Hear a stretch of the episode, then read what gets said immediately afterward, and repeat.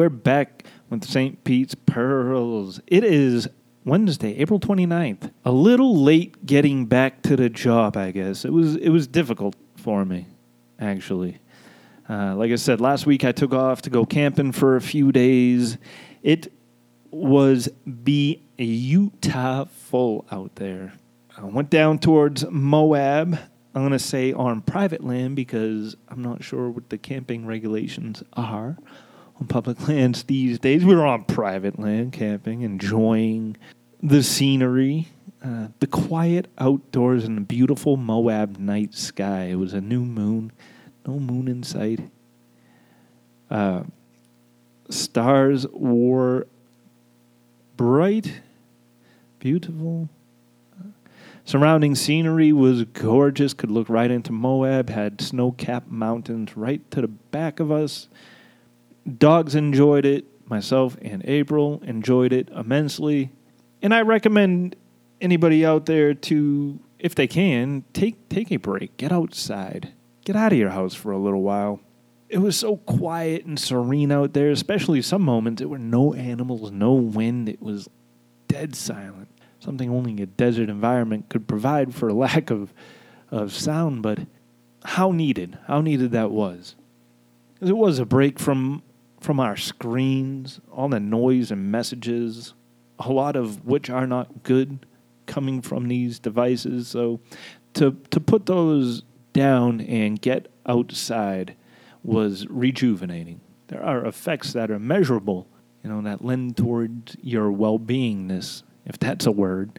Dave Strayer, David Strayer, down here at University of Utah some of his work was featured in an Audible program, uh, like I mentioned on here before, the three day effect.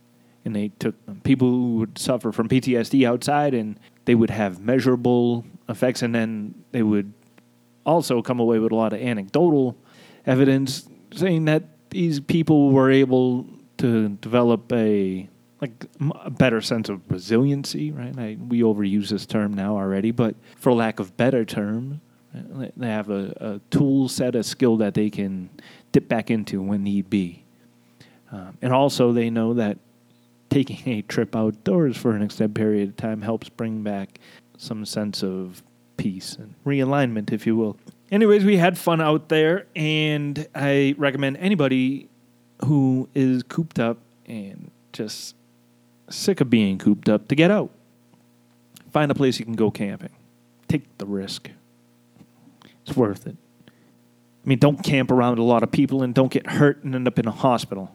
I talked to a cop down there and I asked him why the no camping restrictions. It just it that seems like an obvious. That's no better way to social distance. And how he explained it to me, especially in an area such as like Moab, is that there is a lot of recreation that happens, and just inherent with a lot of recreation is a lot of injury. Public health wise, facilities can't take the risk, right? They lose a bed when somebody twists or breaks an ankle. They lose resources. And also, now they expose more people in one of those places where the coronavirus would be more prevalent. So, for those reasons, it's not worth, not worth allowing the camping to happen. So, I say that to say that go camping, just be safe. Don't do any crazy outdoors, just enjoy the peaceful outdoors. And if you do go camping and do get hurt, try to find a bigger hospital, I guess. I don't know. A lot of camping spots are in rural areas, so careful. Self aid and buddy care. Wrap up your own ankle. Wait it out until COVID's done, I guess. But I hope you enjoyed the rest of the show. what else is new since I went away? Not, not new. I came across this on my social media, I guess. Uh, one of local comics here from Ogden area, he put a, a meme out there. Podcasting is like the 90s, the tattoo of the 90s. Made me giggle. Made me think, like, what, what is he saying? Like, what, I get, like, what he's saying, I think, is uh, everybody's got him. I think that's what he's saying. But what I like, what I like about that message, I think it's kind of true podcasts are like the tattoos of the 90s. They serve to try to make uninteresting people interesting. just like the tattoos he got. And how that works is that he has to explain those tattoos. Like at first, like, oh yeah, I got the skull and crossbones because I'm badass. Well, no, you're not that stupid. But you find cleverer ways of saying that or other reasons why you got it. Or maybe you start to look, oh, well, why, why did I get it? And you realize there was some deep pain that you just had to bring to the surface of your skin, or, or you believed in something so strongly that you had to throw it in permanently. And I hope you still believe that stuff today. Or it's interesting, right? You'll be an interesting person on how that story has morphed for you because now you have to morph that story. Or cover up an ex's name or whatever you have to do with the tattoos. But those uninteresting people, the ones that just kind of flip through a book and just, hey, I want this because all their friends are doing the same thing, right? Boring, but I guess if you dig deeper down, there's a bigger story. What was that whole day that led up to that, or a series of events that would even lead you to a decision, making a haphazard decision that way? We all like to be reckless, I get it. But then you tell that story over and you don't tell the same story, you add flavor, you add different, you emphasize different points, and you become interesting that way. Some people. Some people just, oh, same old story. I was dumb, I was drunk, and eh, now I got a star on my ass. But there's something powerful in storytelling, and what what's powerful in is refining that message. My dad tells me all the time this podcast sounds like an AA meeting. It may be so because a lot of why I do this is the inspiration I got from doing that 10 Steps to Resiliency program. My friend Laura and Amy built. Laura put a lot of a lot of experience from the 12 step program and Al Anon program that she was in, right? She wasn't the alcoholic, but she still found the resources available and the program helpful for her to cope with people who had those issues in her life. And she's built that into climate change resiliency because a lot of it applies. We say it's Alcoholics Anonymous, but these skills, like, this is all storytelling. It's how we refine ourselves is that we look at ourselves or a, a situation and tell it and tell it again until it makes a little more sense on why this situation is the way it is. It is what Laura aims to do with expressing the grief and approaching the anxiety that comes from examining the implications of climate change, right? Or the impacts of climate change it's tough to look at. One of the most powerful pieces of art I saw out there actually was it was a collection of just scientists' faces, you know, climate scientists' faces. Nothing more, just photos, headshots, portraits. To see the concern, right? That was what the point of, of the art project was, and it it was able to convey. The concern, the worry, some of the deep despair humans are innately able to pick out emotions on faces. That's powerful. Right? That was an evolved trait. It's a cognitive bias. However you want to look at it, humans are able to see that. And a lot of these emotions are unmaskable, especially when we are willing to process those emotions, right? Which Laura's program helps to do. But I, I found that really powerful. But storytelling is power, whether it's through art or through words through the art on your skin, the words you speak, the message you come with. If you don't want to join an AA program, if you don't want to start a podcast, and you don't want to go through the pain of a tattoo, try a program like Toastmasters, a group like Toastmasters, or another leadership course that would make you get up and tell your story, a story, your direction, your goal over and over again. That's what's built into those leadership programs is define your goal, redefine your goal, tell it again continual improvement. All those Six Sigma programs at work, just do it, refine it, tell it better. That's what it's all about. We look to encourage all those acts here on this podcast. So keep joining us most every weekday when I'm not lazy and need to be kicked back into gear. Had to kick myself into gear today just by singing karaoke and, and wetting the mic again. Get used to it. When you do a public speech, you're supposed to get out, walk the stage before anybody gets out there. Get used to your space. Before a band goes on and jams with their equipment, they, they warm up. They play scales or whatever they do to, to prepare. Right? But I had to get used to the equipment, right? Ramp back up into work mode, I guess. Get back on the mic. So karaoke helped. You got to trick yourself sometimes, whatever it takes, right? Get in dancing mode. Get ready to groove. Have fun at what you do. Else, why do it? Because somebody's making you because you need to make money Sure. But still, how do you have fun doing it? Right? That's a matter of perspective. I've I've been at jobs when I've been miserable and known people to love it. I've been at jobs when I've loved it and known other people who were miserable. And for me, the jobs that I've loved have been some of the most miserable jobs out. The filling sandbags. Uh, I, I'd rather have done that than sit in a cubicle all day every day. Granted, if I was being paid the same and in military you were. So i loved the days when i got to go do stupid stuff like that. Let me go wipe down gym equipment on a on some kind of detail. Right? The details that are hard are the ones that make you get up at two o'clock in the morning and but usually those things you go sit on a flight line and nap anyways in a cop car so it's not really difficult, and you get paid the same. So let me do those BS tasks. I'll go shoot the breeze with Officer Krupke or whatever. Private Smith, private parts. Show me the cool stuff cop cars can do. Go places I usually can't on the base because we're in a cop car. I don't know. Find ways to, to like make that switch to make it fun. We're not slaves yet. We're not chained up on a chain gang unless you work for Amazon. I think they put you in cages and don't let you off bathroom breaks. So, but if you do work at Amazon, you can have fun with even that. Dress up as a rock star from a 1980s big hair band, the tight leather, and dance in the cage. Make a TikTok amongst you and your video, you and your employees. Well, maybe you can't make a TikTok because I think they make you check your phone in at the door so people can't see the work conditions in there reminds me of like the, they don't want the phones in those meat processing plants either. Anyway, we got a good show. I'm going to have a quick. Uh, our reading today is going to be from Walter Isaacson. He's the guy who did some of the more notable people's profiles, I guess, the biographies of Leonardo da Vinci, Benjamin Franklin, Albert Einstein. But he also has a book called American Sketches, which are just little essays of, you know, prominent people that he has done work on.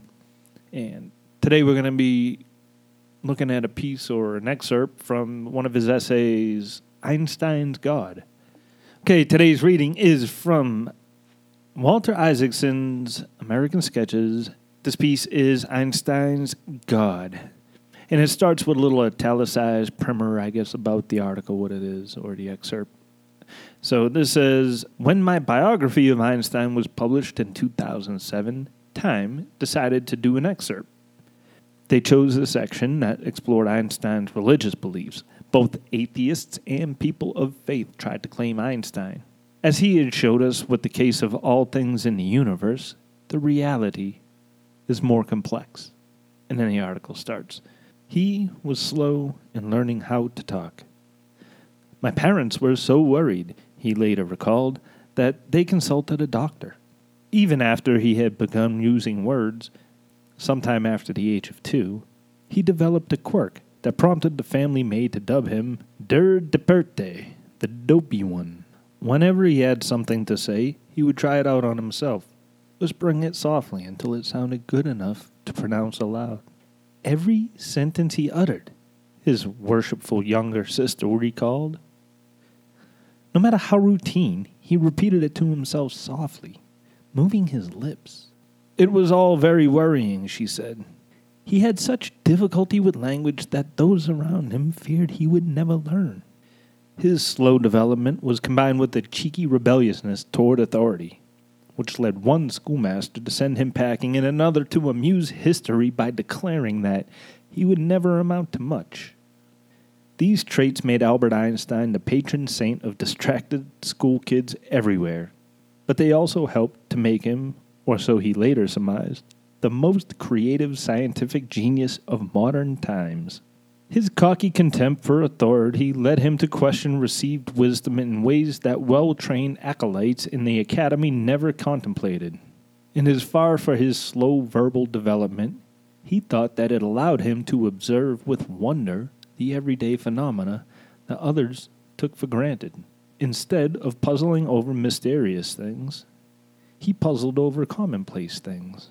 The ordinary adult never bothers his head about the problems of space and time, he once explained. These are things he has thought of as a child, but I developed so slowly that I began to wonder about space and time only when I was already grown up. Consequently, I probed more deeply into the problem than an ordinary child would have. Einstein's awe in regarding the laws of nature and his rebellious attitude toward authority also shaped his religious outlook. It initially led him to rebel against his parents' secularism. Then it caused him to reject the concept of religious ritual and of a personal God who intercedes in the daily workings of the world. And then, finally, he was able to settle comfortably into a spiritual and religious deism, one based on what he called the spirit manifest in the laws of the universe, in a sincere belief in a God who reveals himself in the lawful harmony of all that exists. I like that. A God who reveals himself in the lawful harmony of all that exists. And I think as it goes on the rest of the article, there's some hints to kind of the point that the way he looked at things like that harmony he saw was there was a beautiful harmony that couldn't be explained. He could map out these things that were being perceived or witnessed, but in unexplainable quality, I guess, which he saw as the harmony. I like that because it points to, like, it also signals to what I like a lot, right? This is what I like about, you know, Buddhist principles and the Pope's view, right? There's interconnectedness. You see that reflected and how Einstein approached approached religion. I like that. Um, but how that fit, I, how I think this fits his this story fits into how we open today. Like this idea of our story's refinement. You know what what Einstein said made him one of the most creative genius, you know, science geniuses of modern age, our modern times is the refinement, I guess, of his ideas, right? He thought things over. He was slow to develop his ideas before he would come out with them. Now he took that extreme approach. Now other people go whacking about it. You know, this is kind of like me a lot of the times, and a lot of people, right? We just go hack about life trying to refine it. He did it very introspectively, I'm right? You know, all in his head and whatever that was, I don't. I'm probably you could probably read into Einstein. He's on the spectrum or or whatever, however you want to look at it. But how he looked at it, the refinement of those ideas, those stories he told himself over and over again, whispering to himself, right? And he did it out loud. He whispered it to himself before displaying. And then so when he said it, it was profound. All that time refining his thoughts. And, and the other thing I like is his childlike approach to it. You know, he kept that child mentality, the way he, the things he would look at, and the way he looked at them, very childlike. It's what I like the idea about playing instruments, and why I urge anybody out there who hasn't picked up music before, any instrument, play. Or a sport, play. Be a child again. Um, in in the sense where you are learning something new, not just running around twirling around for the sake of twirling around, but learning a new activity, a new skill. That is very childlike because kids are always learning something new and they discover so much about themselves. And this is what goes into storytelling and being having a childlike approach. And that was our reading. Again, that was uh, Walter Isaacson's Einstein's God. I got it from the book called American Sketches. I picked that up at a university bookstore on sale for like it was like a buck or two bucks. Ah, I like catching good book sales. Recommend you pick up a copy of any one of his biographies. Are great. I got a few of myself. Um, they're a little scary to look at, but I think half of the book is footnotes. So if you don't care about those, you can just read the book fairly quickly and yeah, feel accomplished because it is a bigger looking book. Uh, American Sketches is a lot easier to digest, but if you don't want to pick up any of them, I like to point out highlights from books I got laying around. I don't want them to go to waste, so I like sharing them with you. So if you don't want to even go out there and spend the money, uh, pick up a few little pearls from the books that I like to share. Anyways, moving on. All right. So that was a little bit about, uh, I guess, Einstein's view in, uh, of God and religion. Seems he's somewhat spiritual, I guess that you people would call it today, and how, however he connects. He just understands that there's like an unexplained element. Like I think a lot of scientists get to that point, right at the edge that there's an unknown, and people call that God. And some people are able to put away, you know, put aside the rituals and programs that come along, but still can see that, yeah, sure, there's something we don't get to whatever end. I wasn't too religious. I wasn't raised too religious growing up. Like I said, I left at like 11. I stopped going to church, except for, you know, the holiday, Easter, Christmas, death and weddings, those kind of Catholics. But doesn't mean like even as a kid like i started to deter like even before i left the church then i was like before i was even questioning or just not digging digging a bible and i kind of turned to aesop's fables. Like i was explaining like aesop's fables was you know kind of like the allegories and stories in the bible like meant to teach a moral lesson. And aesop's fables are all like animal characters and you know, when I was younger, I think I probably looked at it a lot. Uh, like when I watched Looney Tunes, that was probably like how pictured how people who you know believed the Bible word for word pictured life. You know, in a year one or whatever zero. I don't know, maybe. I was raised on Aesop's fables. I was also raised with like everything was like a quick aphorism. If any any any life mystery had to be explained in those generic term. Maybe that's why I like these like John C. Maxwell kind of leadership quote things. Is kind of how I was spoke to and and raised. It was quick. Go ponder this for a little bit, kid. I don't know, but I, I kind of developed a sense for creating my own aphorisms. I'm a, you know, I like to do poetry, like to create things, take ideas, mix them around. So I, I guess that's what I want to leave you with for this section today. The wise words of Steve St. Peter. This is on wanting more. If you want more than you have, take good care of the things you've got. If you do that, you'll find you have a whole lot more than you thought. So go ponder that. That's what I like to do with this podcast. Uh, why I like to take little excerpts of books I spent two bucks on and, and create something shareable with the people I enjoy, uh, with all my friends and family out there. I told you I, I started the day by doing karaoke. One of the songs I did was Superman's Dead by Our Lady Peace. You remember that one? I liked the end.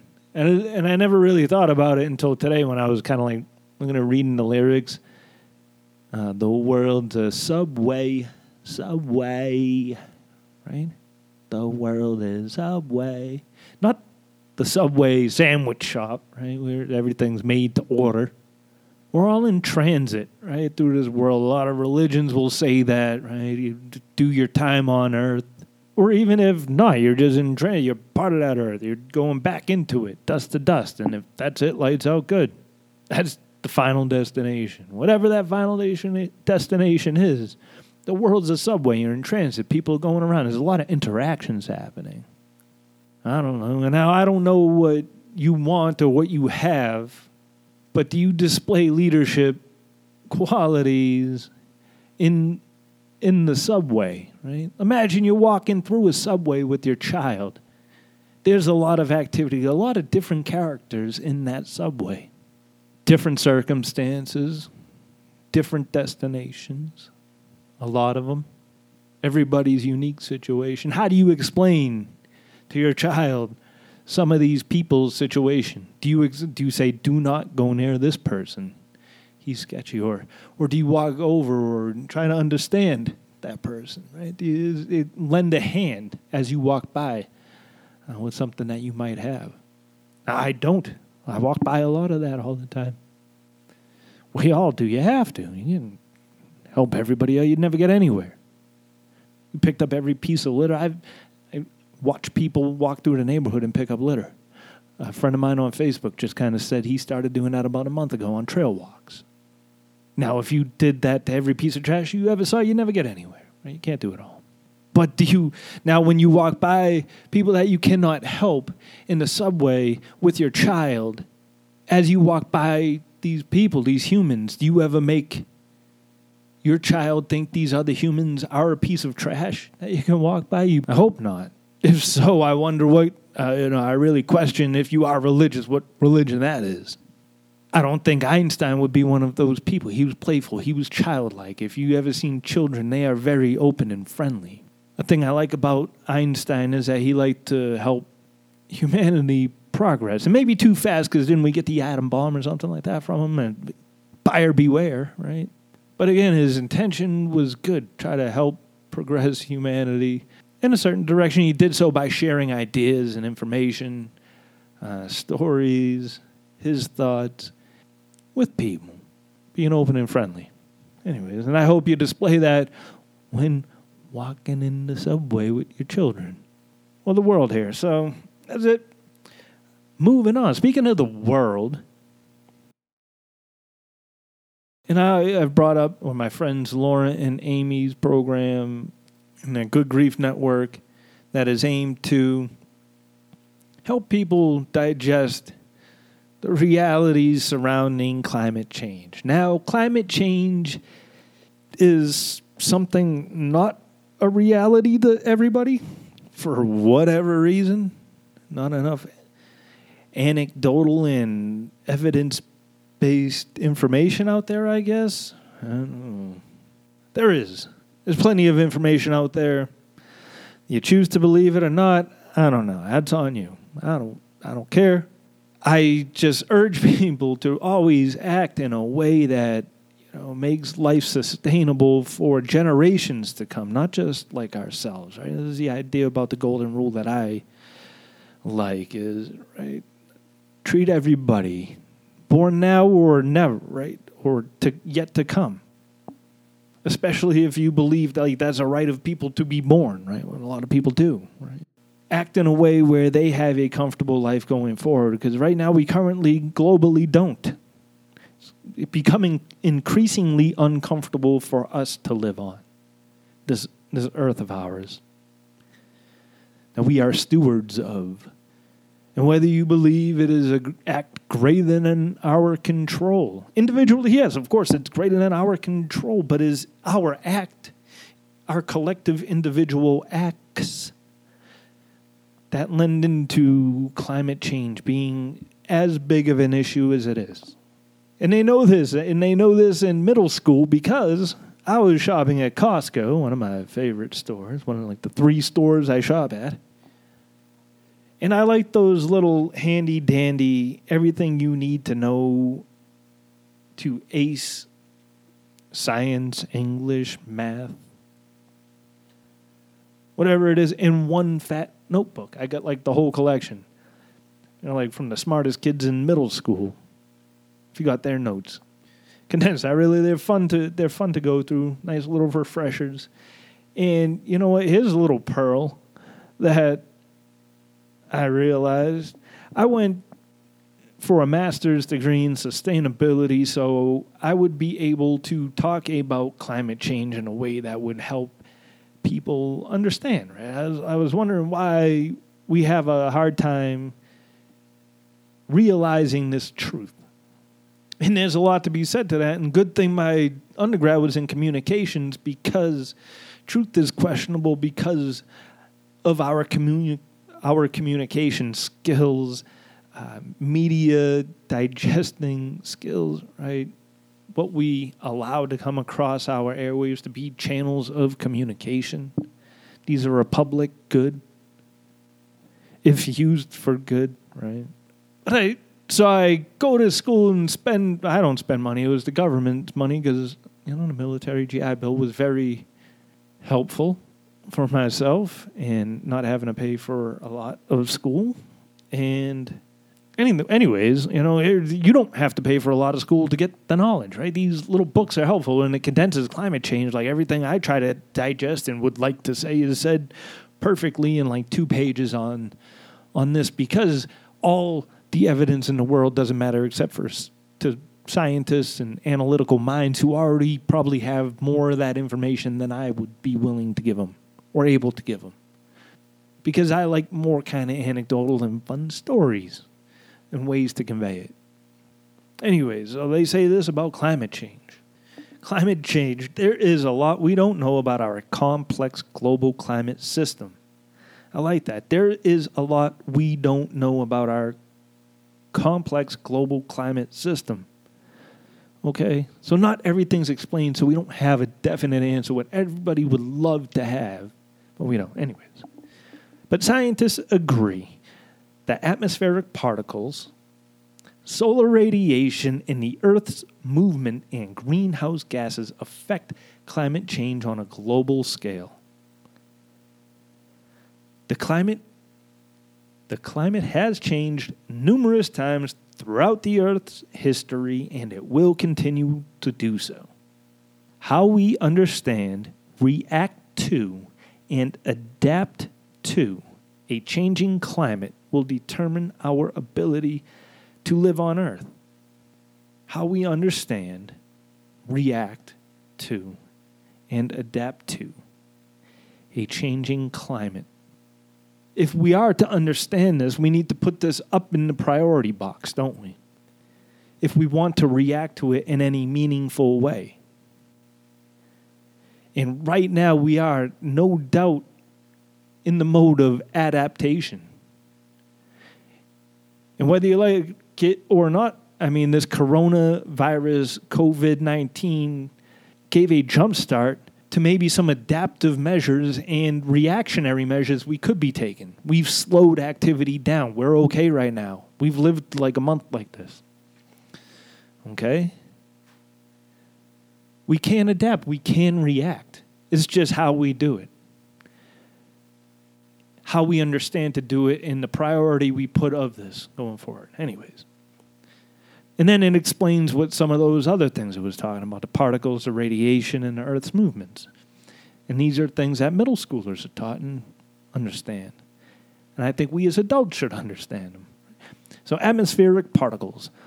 When solid and liquid particles get into the atmosphere, they create an amount of cloud cover and blocks the sun's radiation from warming the earth. Although humans add particles to the environment through pollution, there are natural processes that also are that also add particles to the atmosphere, like meteorite collisions, forest fires, and volcanic explosions, which spew ash and dust into the atmosphere.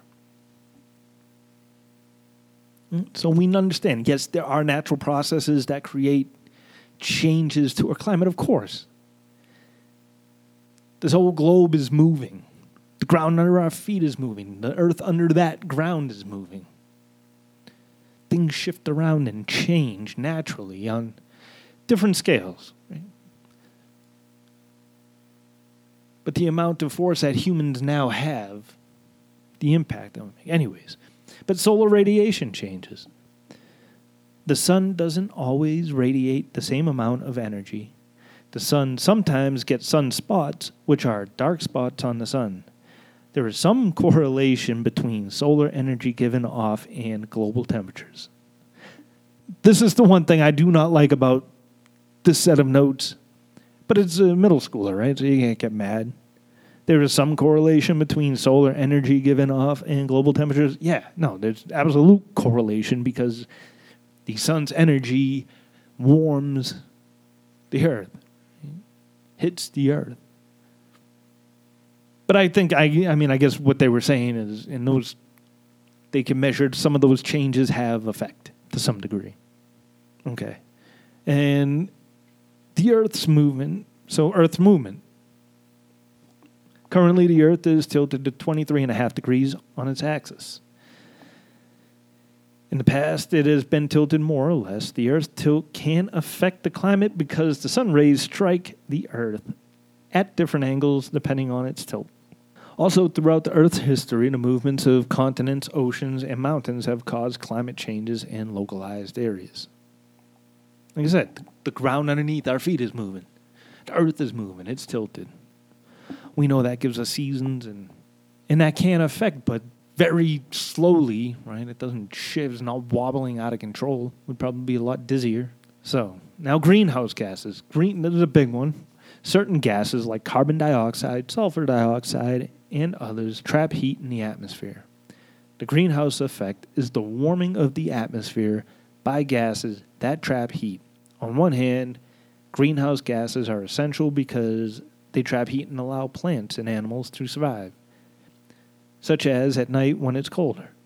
The carbon cycle, like the water cycle, has kept the amount of carbon in our global ecosystem fairly constant over a long period of time.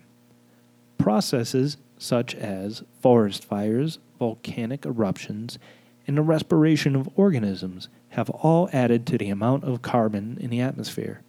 Meanwhile, absorption by plants in the oceans have taken carbon out of it. Since the late 18th century, however, people have mined and burned enough fossil fuels for transportation, electricity use, etc., to increase CO2 levels way beyond their historically normal range. And this is that if you ever seen like the inconvenient truth or any of these graphs when they show this big huge hockey stick, that's the hockey stick that they're showing. That 18th century period to now, that spike in CO2 has not been recorded in millions of years. If I don't think levels of levels like that have never been recorded. And it is due to human activity, right? We are constantly siphoning fossil fuels out of the earth, exhausting them into our atmosphere right? and they're sticking around. And what was already a balanced ish system, right, that the planet has perfected over millions of years, it doesn't happen like that. Those wobbles don't happen as quickly. Biological systems do not adjust as fast as the technological exacerbation, I guess, of the human processes. But that's the hockey stick. Because fossil fuels take hundreds of millions of years to form, this carbon isn't being absorbed fast enough to balance the amount that humans are adding. By using evidence, experiments, and historical data stretching back hundreds of thousands of years, scientists have determined that the emissions of greenhouse gases are causing global warming, which is causing an increase in the overall temperature of the Earth's atmosphere. This increase in greenhouse gases is changing our climate. The Earth's average climate has been warming at a scary rate, and some effects are ice caps melting, sea levels are rising, forest fires, habitat changes, extreme weather events, and patterns. And those are those examples are all things that we have seen in our lifetime, my lifetime, for sure it's disheartening when then they, you go on the NASA websites and they have the satellite pictures of the Earth's ice caps over these time lapse photos of how the Earth has changed in our lifetime. And to know that historically these changes have taken a lot longer period, more than one person's lifetime to occur. And if they ever did occur abruptly, it was because of like a huge impact and global scale like a meteorite, the impact of that, or the growth of life. In extreme weather events, we've seen our tropical storms, hurricanes, tsunamis, whatnot ramp up. The patterns are shifting. They, they argue the climate change isn't real. Global warming isn't real because it gets colder longer. Some places, yeah, some places. Overall global climate shifting. Weather patterns are a whole lot different. Those cold spurts, those ice, right? the snowballs you can bring into a Congress floor. Idiot.